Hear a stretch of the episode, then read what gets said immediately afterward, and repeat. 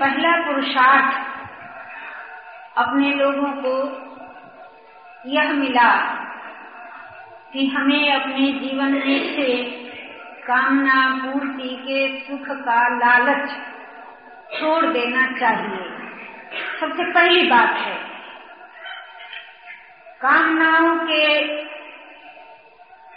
बंधन में बंधा हुआ व्यक्ति न शरीरों के काम आता है, न समाज के काम आता है, न अपने काम आता है, न परमात्मा के प्रेम का पात्र बन सकता है।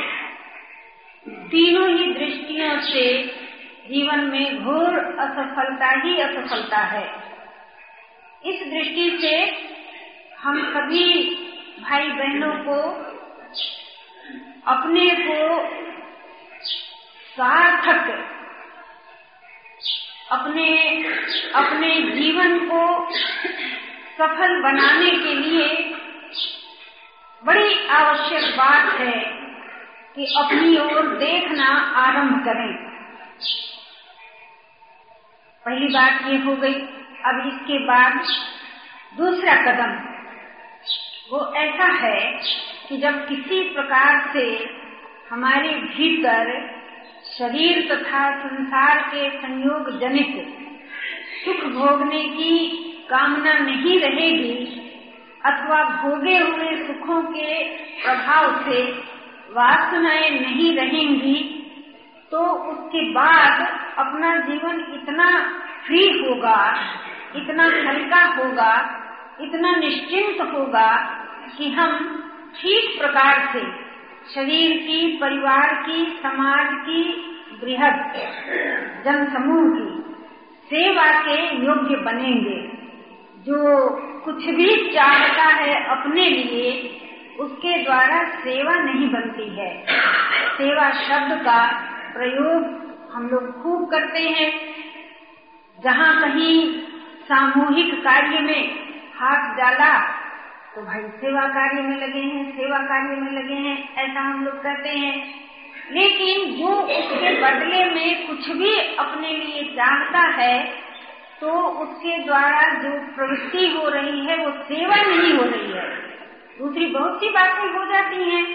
समाज में स्थान भी मिल जाता है, उसके बदले में बहुत प्रकार की सुविधाएँ भी मिल जाती हैं। लेकिन जिसके बदले में कुछ भी पाने की चार भीतर रह गई है, उसका नाम सेवा नहीं है। और जिसने अपने भीतर से निज संकल्पों की पूर्ति का प्रलोभन छोड़ दिया, उसके द्वारा सेवा बनती है। क्योंकि इस व्यक्तित्व में भौतिक तत्व भी हैं और अलौकिक तत्व भी हैं, शरीर की शरीर की नश्वरता को अपने द्वारा जानते हुए भी उसके प्रति आसक्ति हम नहीं तोड़ते हैं अथवा नहीं तोड़ पाते हैं, उसका एक खास कारण ये है कि शरीर की सहायता से कहीं न कहीं किसी न किसी प्रकार का सुख तो लिया। और उसका प्रभाव जो है, वो राग के रूप में अपने भीतर अंकित हो गया। तो राग शब्द का अर्थ ही होता है कि बुराई को बुराई जान करके भी उसका त्याग न किया जाए। तो शरीर के प्रति आसक्ति रखना अच्छाई है कि बुराई है? बुराई को बुराई करके हम लोग जानते हैं कि नहीं जानते हैं? जानते हैं। फिर भी आसक्ति तोड़ना अभी तक अगर संभव नहीं हुआ तो अब कैसे होगा? बीमारी लग गई है तो बीमारी का विश्लेषण करना ज़रूरी नहीं है। आरोग्यता का उपाय ढूंढना ज़रूरी है। स्वामी जी महाराज ने सलाह दी। कितने भी जन्मों का बना हुआ राग क्यों न हो? अगर इस समय वर्तमान में तुम्हें सूझ गया कि मुझे बीज राग होना ही है, राग रहित जीवन में ही अलौकिकता की अभिव्यक्ति होती है। इस उद्देश्य को सामने रखकर अगर तुमने अपने को साधक स्वीकार किया तो तुम्हारे लिए एक बहुत ही सहज उपाय है। निजी रूप से व्यक्तिगत सुख लेना बंद करके शरीरों का सदुपयोग सेवा में आरंभ कर दो। तो जो जो साधक जन पर पीड़ा से पीड़ित होकर दुखी जनों की सेवा में हाथ बटाने लगते हैं, उनको अपने प्रलोभनों पर विजय पाने में कठिनाई नहीं होती है। अपने दुख के डर से, अपने सुख को बनाए रखने के लिए अनेक प्रकार के उपाय हमने किए। और उसमें बड़ा उत्साह भी मालूम होता है, बड़ा इंटरेस्ट भी मालूम होता है। लेकिन उसका परिणाम ये नहीं हुआ कि हम आए हुए सुख को बचा करके रख सकें।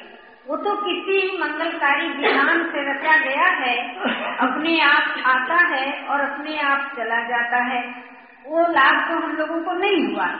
लेकिन वीतराग होने का उद्देश्य लेकर के नया नया कोई राग तो पैदा करेंगे ही नहीं, नए सुख भोग की कामना रखेंगे ही नहीं, और पुराने भोगे हुए सुखों के प्रभाव से जो विकार उत्पन्न हो गए हैं, उनके नाश के लिए दुखी जनों की निकटवर्ती जन समाज की क्रियात्मक सेवा एक बहुत ही अच्छा प्रैक्टिकल उपाय है, जो कि सभी भाई बहन कर सकते हैं। ऐसा नहीं सोचना चाहिए कि बड़ा औषधालय चलाएँगे, तब ये काम होगा, कि बड़ा विद्यालय खोलेंगे, कि बड़ा धर्मशाला बनाएँगे, कि बहुत प्रचार का काम करेंगे, तब ये बात बनेगी। ऐसा नहीं है।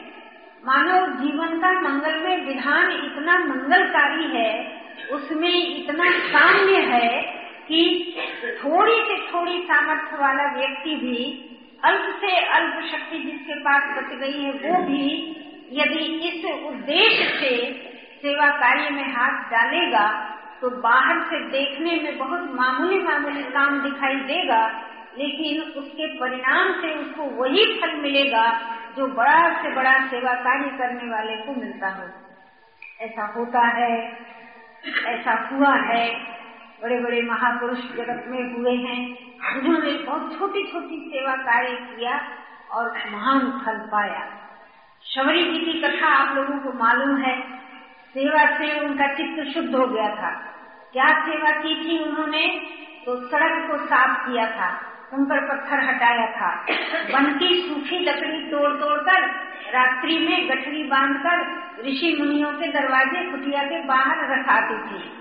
इसलिए ये ऋषि मुनि जब सवेरे बाहर निकलेंगे, हवन करने के लिए उनको लकड़ी चाहिए तो लकड़ी उनके पास हाजिर रहे तो इतनी छोटी छोटी सेवा उन्होंने की और इतने से उनका चित्त इतना शुद्ध हो गया था कि जब उनके गुरु ने एक बात बताई तो उस बात का उन पर बड़ा ही सजीव प्रभाव हो गया। गुरु ने उनको बता दिया कि शबरी जी, आप इसी आश्रम में रहिएगा भगवान जब बनने आएँगे तो यहाँ आएँगे और इसी आश्रम में आपको दर्शन देंगे।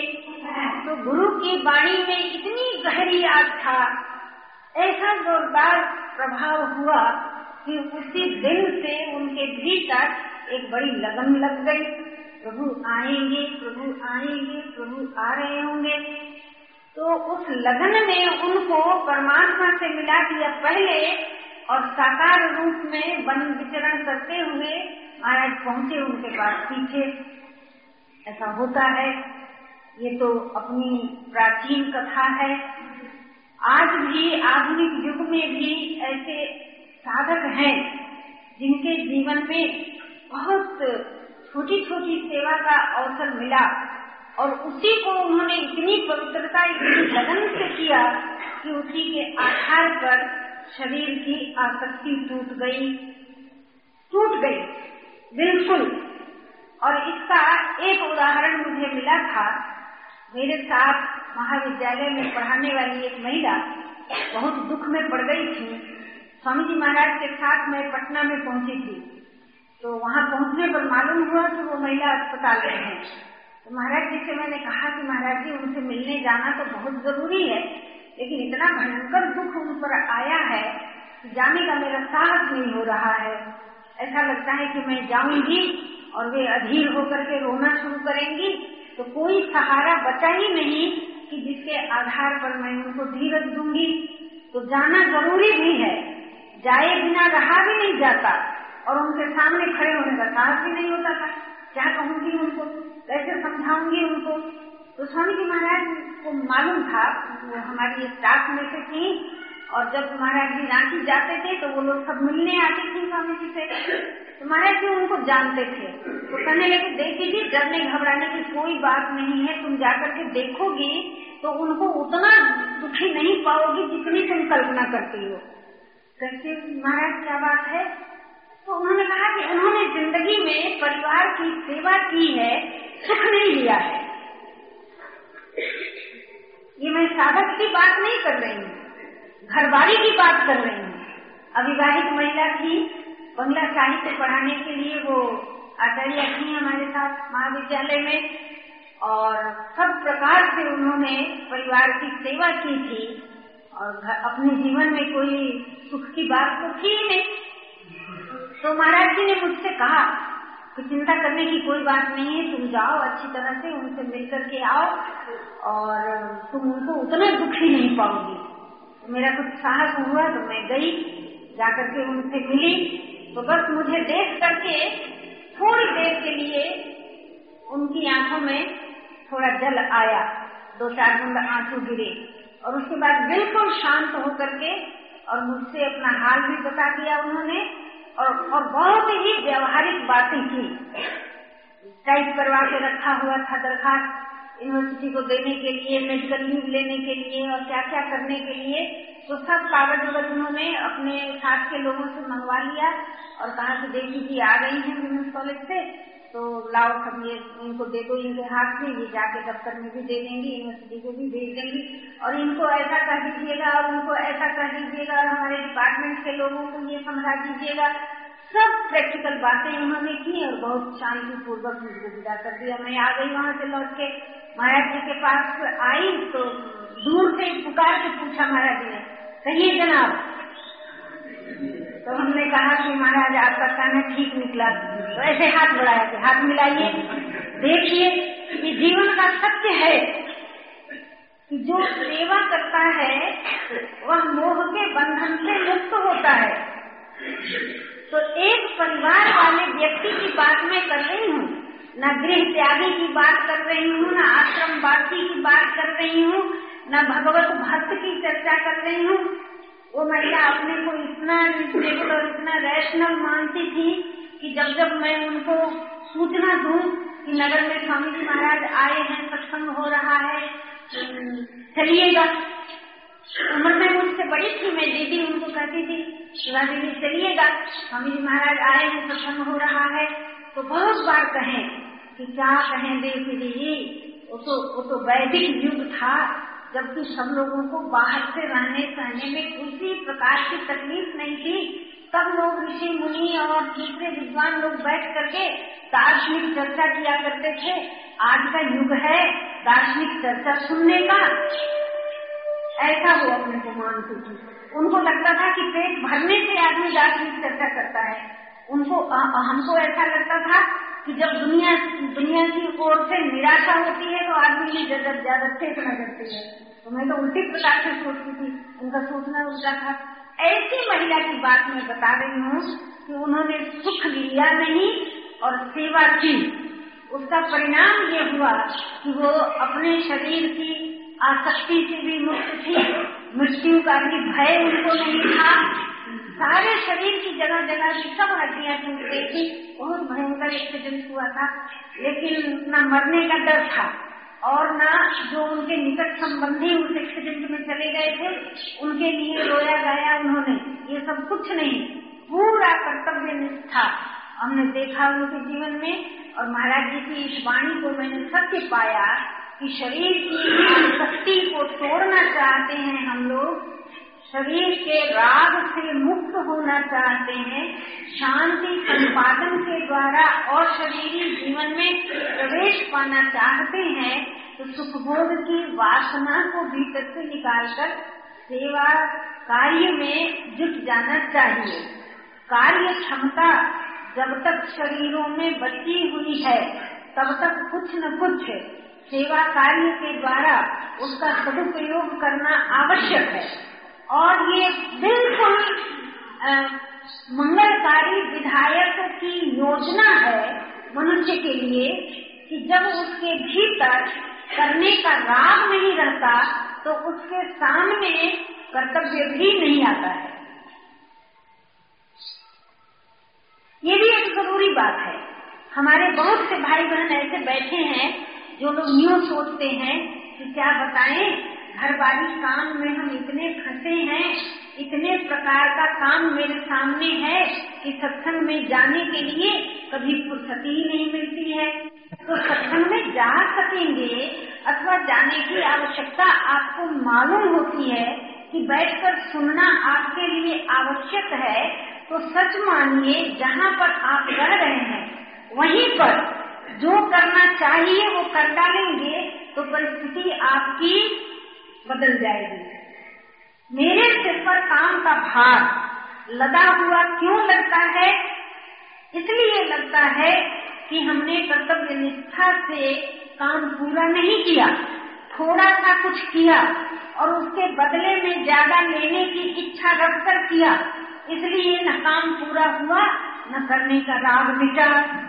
जो भी जिस जिस जन समूह के भीतर रहे, उनकी मदद से अपने लिए किसी न किसी प्रकार से सुख संपादन की चेष्टा में लगे रहे, निकटवर्ती जन समुदाय की सेवा में शक्ति और समय खर्च नहीं किया, इसलिए करने का राग नहीं मिटा, इसलिए अपने सामने दायित्व आ गया।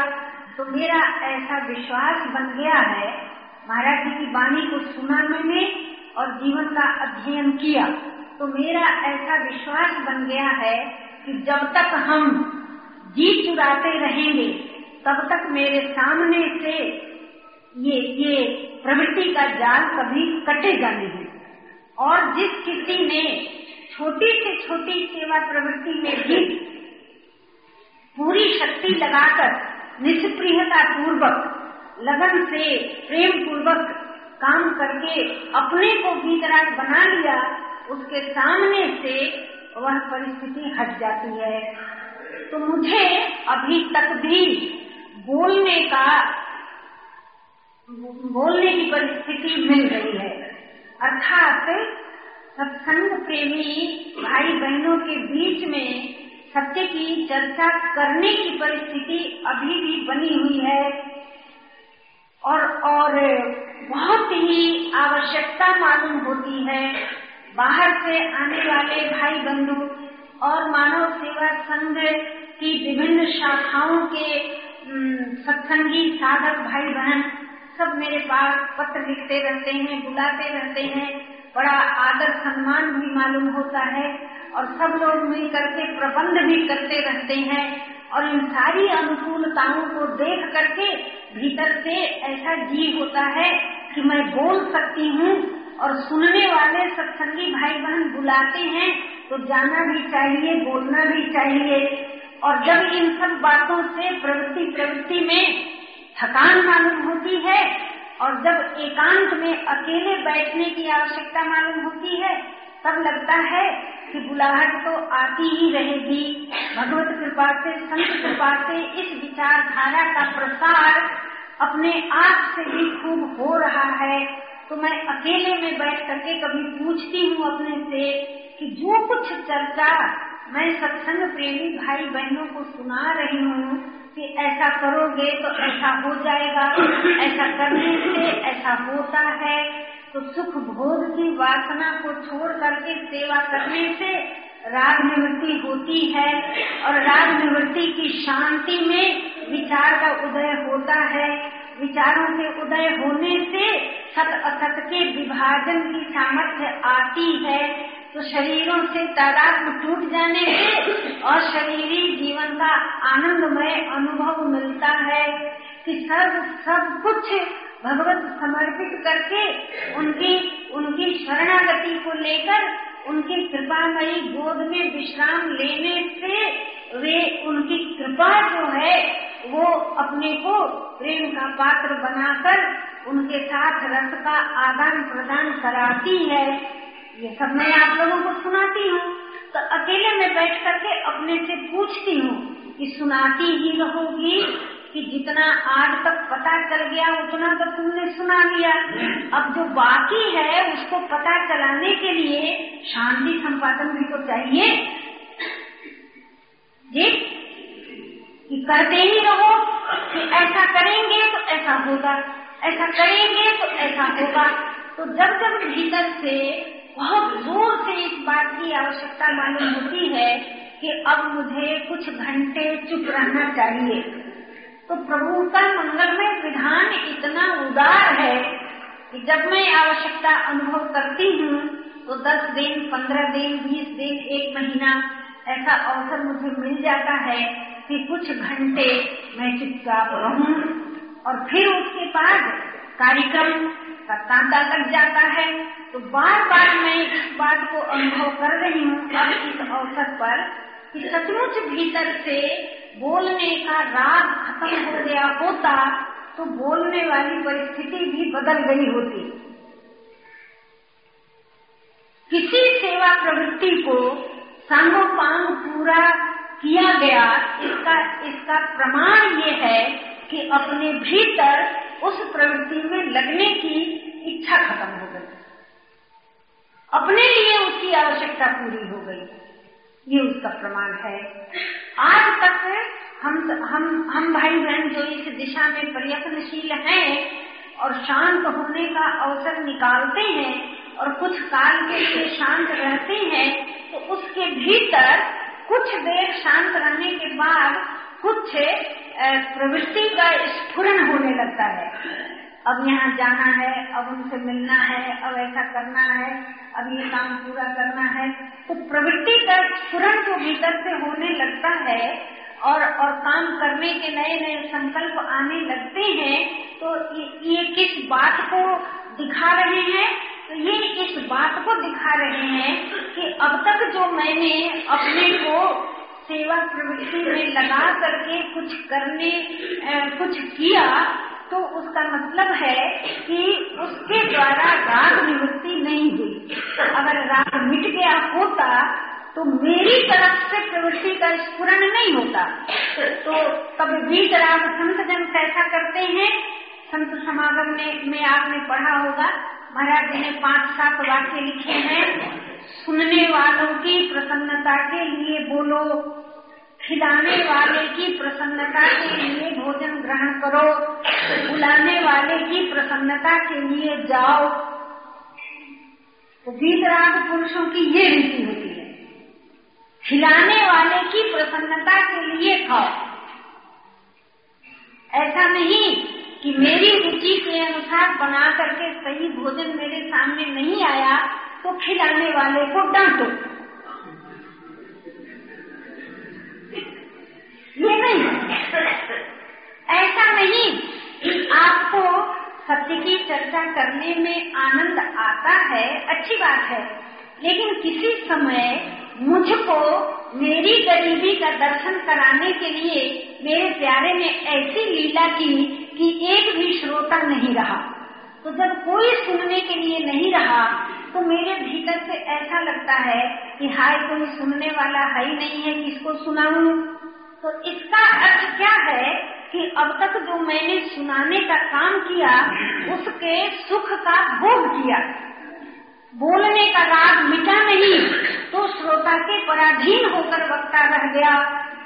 जब श्रोता कोई सुनने के लिए नहीं मिला, कि श्रोता की ओर से बहुत ही अच्छा भाव नहीं दिखाई दिया तो अपने को जीवन में मज़ा नहीं आ रहा है। क्यों नहीं आ रहा है? क्योंकि अपना सुख जो है, वो दूसरे पर आश्रित हो गया। तो वक्ता होने का सुख अगर वक्ता ले रहा है तो उसका राग नहीं मिटेगा। और अगर बोलने से भी अधिक निष्ठा न बोलने में हो गया, काम करने से भी अधिक सजीवता मुख सत्संग में हो गया तो इसका अर्थ है कि मैंने सही काम किया और करने का राग नहीं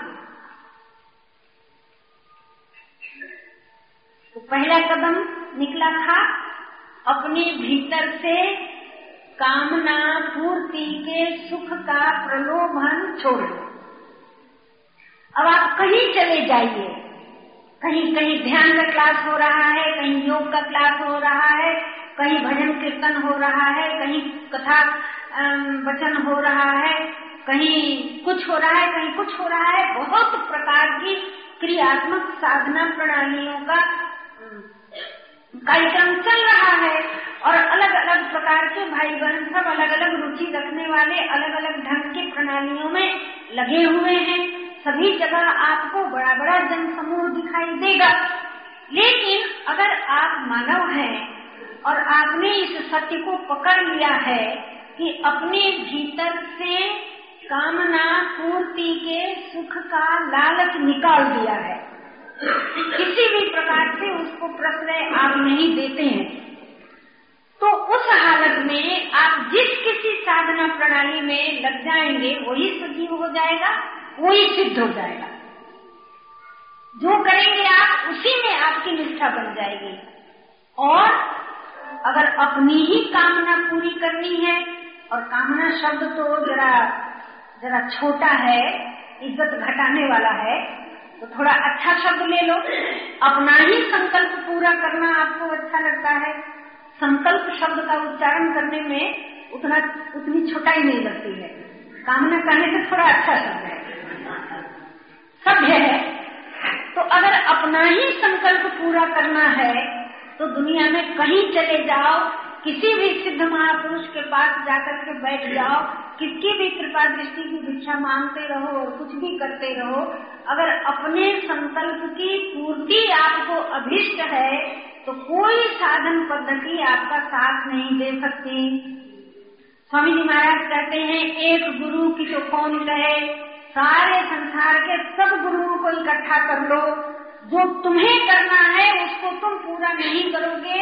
तो कोई तुम्हारी मदद नहीं कर सकेगा। खास बात है। तो जो जो करना है, वो हर व्यक्ति का अलग अलग हो सकता है, हर संप्रदाय का अलग अलग हो सकता है। हर मत, विचार, मज़हब का अलग अलग हो सकता है।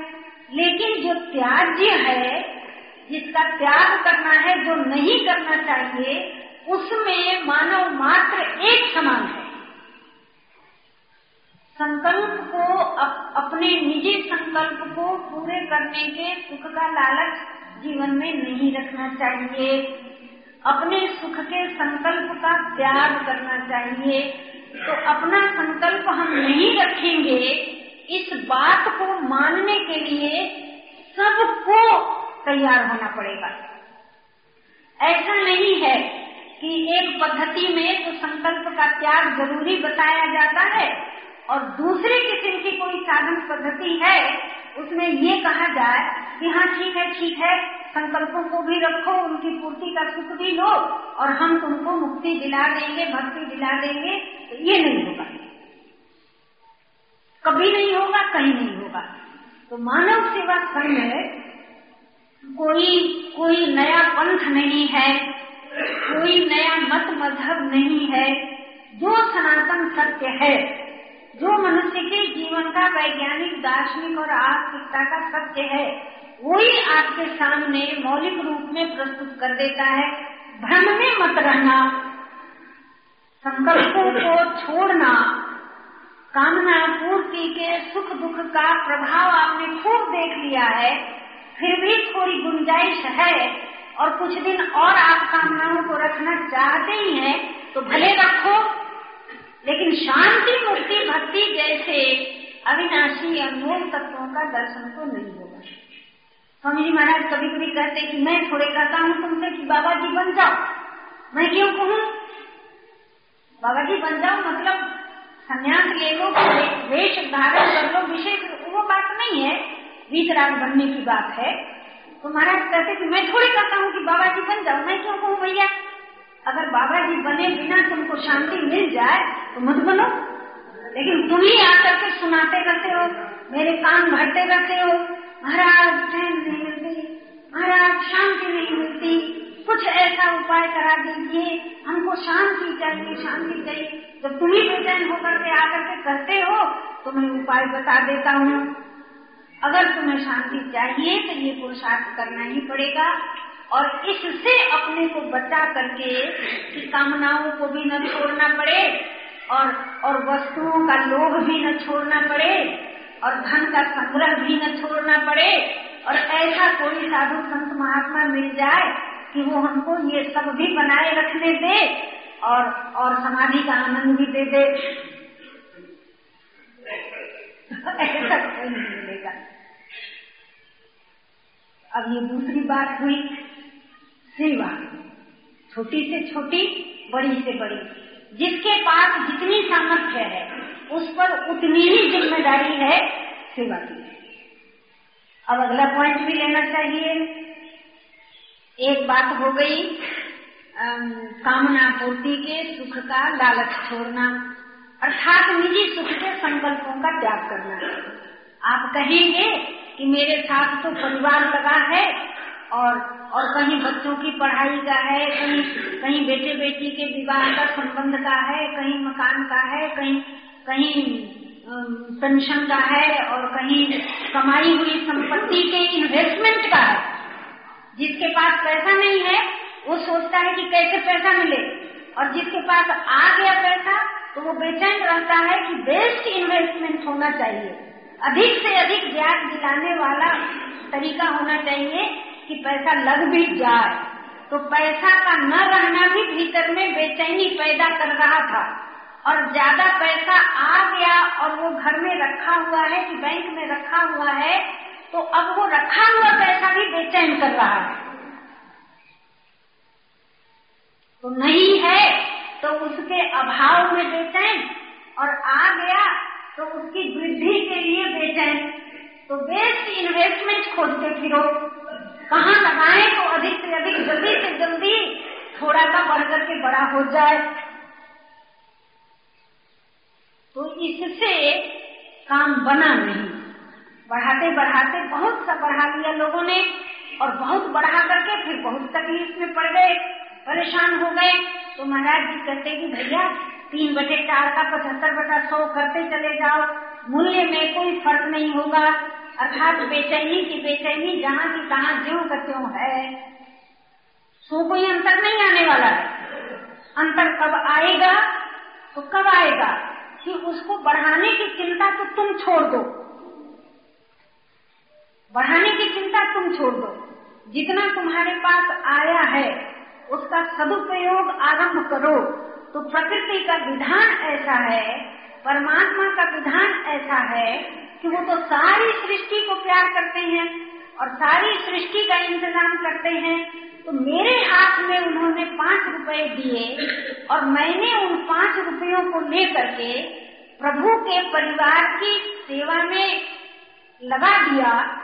तो मेरी उदारता से प्रसन्न होकर के और मेरे संग्रह न करने की बात को देख करके प्रकृति भी सोचती है, परमात्मा भी देते हैं कि ये बच्चा मेरा ऐसा है कि ये अपने लिए न रख करके सबके लिए सोच रहा है। तो इतना वर्षा देते हैं, इतना वर्षा देते हैं कि जितनी की आप कल्पना भी नहीं कर सकते और एक जन्म की तो कौन कहे, सौ जन्म में उतना कमा नहीं सकते। अब लालच मत बनाना।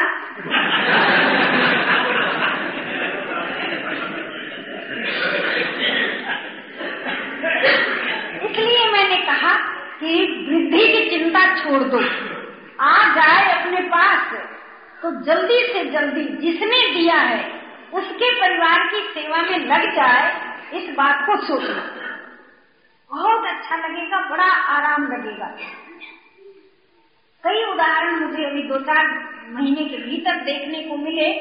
उसमें मैंने देखा कि साधक हैं, अपने पास पैसा भी है, लेकिन साधक होने के नाते समाज उनकी सेवा करता है तो अपने पास जो पैसा था, उसको उन्होंने रखे रहना पसंद किया। तो क्या हुआ कि समाज की सहायता ले लेकर के उन्होंने शारीरिक काम चला लिया? और अपने पास जो था, पता नहीं क्या सोच करके उन्होंने छोड़ दिया था उसको।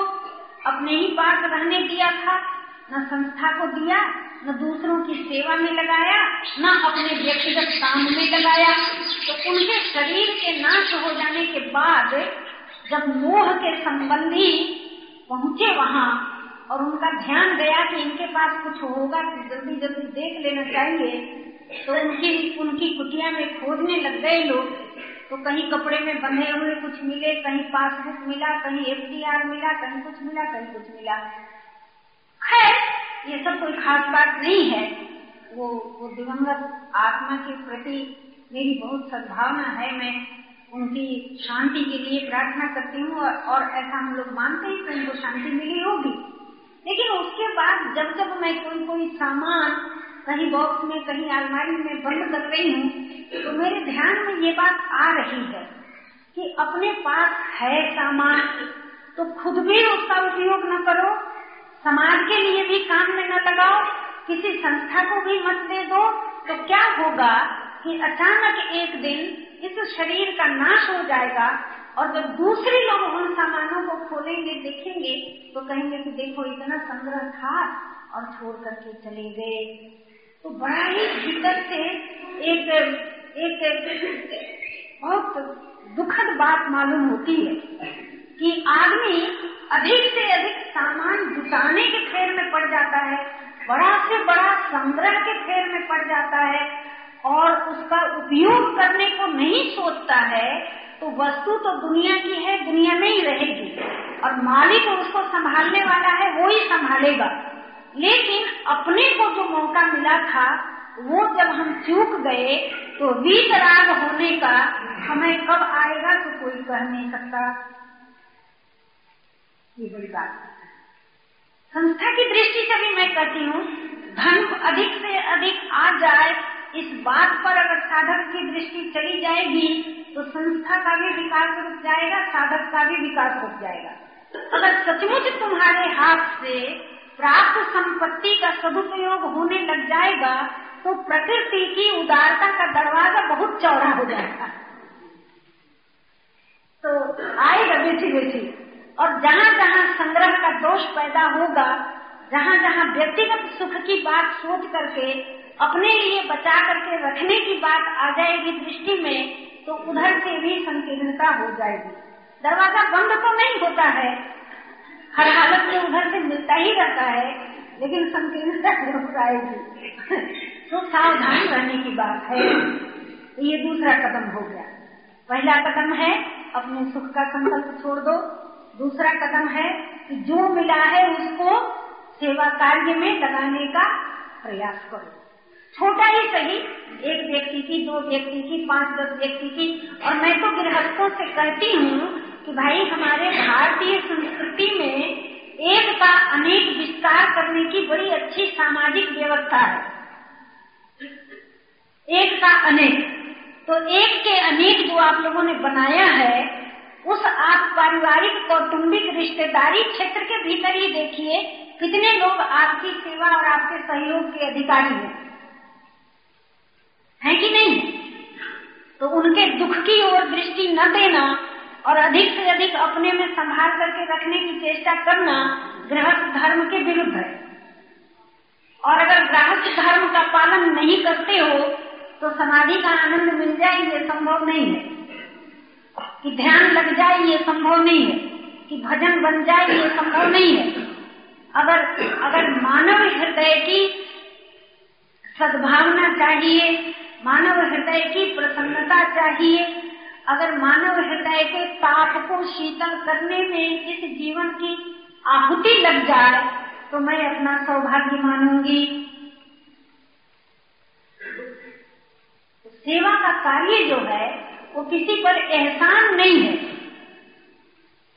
कि हम बड़े कार्य करता है, हमारे द्वारा बड़ी सेवा बन रही है तो सब लोगों को हमारा एहसान मानना चाहिए तो घोर पतन की बात हो जाएगी। एहसान नहीं है।